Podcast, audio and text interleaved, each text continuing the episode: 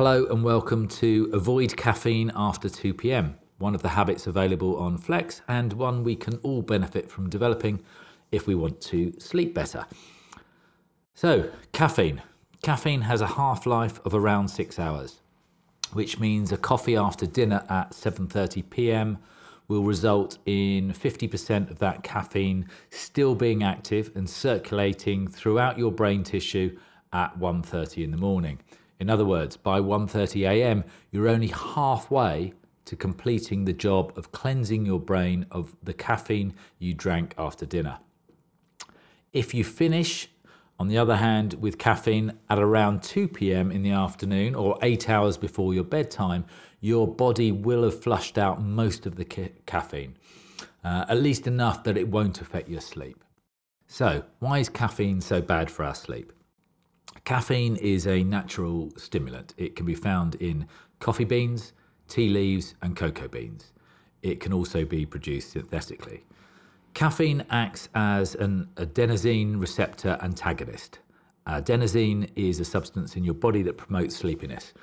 Caffeine blocks the adenosine receptor and prevents you from feeling sleepy. The relationship between chocolate and sleep is complicated, but at the end of it all, the summary is that chocolate contains small amounts of caffeine, which means a few squares of chocolate isn't a big deal for your sleep. In fact, its anti-stress properties probably mean it's a good thing. Coffee and tea are what we're going to focus on. The way to avoid caffeine is not dissimilar to the way we suggest avoiding alcohol. You can cut it out completely if you want, but if it's just sleep you want to improve, consume before 2 PM and after that replace with something that doesn't contain caffeine.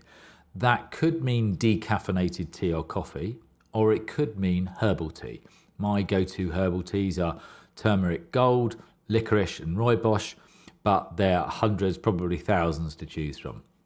Then there are a plethora of other naturally caffeine-free drinks worth exploring. They include chicory coffee, golden milk, lemon water, mushroom elixir, yes, a mushroom drink. My advice is to explore as many of them as you can before deciding on your go-to caffeine-free drink. It's very easy to spend your busy day on autopilot. Before you know it, it's 5 PM and you've said yes to a cup of tea or even made one for yourself. The way that I raise my awareness is to set an alarm. My caffeine-free zone alarm is set for 2 PM. When it goes off, I might have one last cup of tea or not. It's worth remembering that a cup of tea at 3 PM will not result in a dreadful night's sleep, but somehow sticking to the 2 PM cutoff seems to work for me. Occasionally I'll have a cuppa at 4 PM, but it's rare. Who would have thought I'd feel like a rebel by drinking tea at 4 PM? To summarise, avoiding caffeine after 2 PM promotes a good night's sleep. Set a caffeine-free zone alarm for 2 PM or 8 hours before your normal bedtime and explore as many decaffeinated or caffeine-free drinks as you can before settling on your favourite post 2 PM drinks. If you're in the caffeine-free zone and catch yourself with a caffeinated drink in hand, well done. You're starting to wake up from autopilot. I usually have one more sip and then throw it away. I actually found this habit a pretty easy one to adopt. It took me a while to find my go-to drinks, and they were not the ones I was expecting. Both turmeric and licorice teas were firmly in the sounds wrong camp, but I shouldn't have knocked them until I'd tried them. As always, don't worry about the stumbles. At this stage, you're looking for better sleep, not perfect sleep, and keep going until avoid caffeine after 2 PM becomes your new normal, and anything else is an exception. If you've already downloaded Flex, you'll have access to a range of goals, which each focus on a range of very specific habits.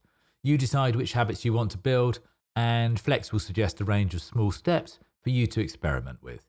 Each step is a way for you to explore different ways of behaving. You'll be able to convert these small steps from one-off experiments into something you repeat on a regular basis. We call them routines. You'll also be able to track your well-being and sign up to other related goals such as stress less, feel healthier, be more resilient, be happier, and many more. All Flex goals are designed to boost your well-being. If you've not yet downloaded Flex, see how far you can get with creating your own small steps using the ideas described in this episode and join us on Flex if you need some extra help. Good luck.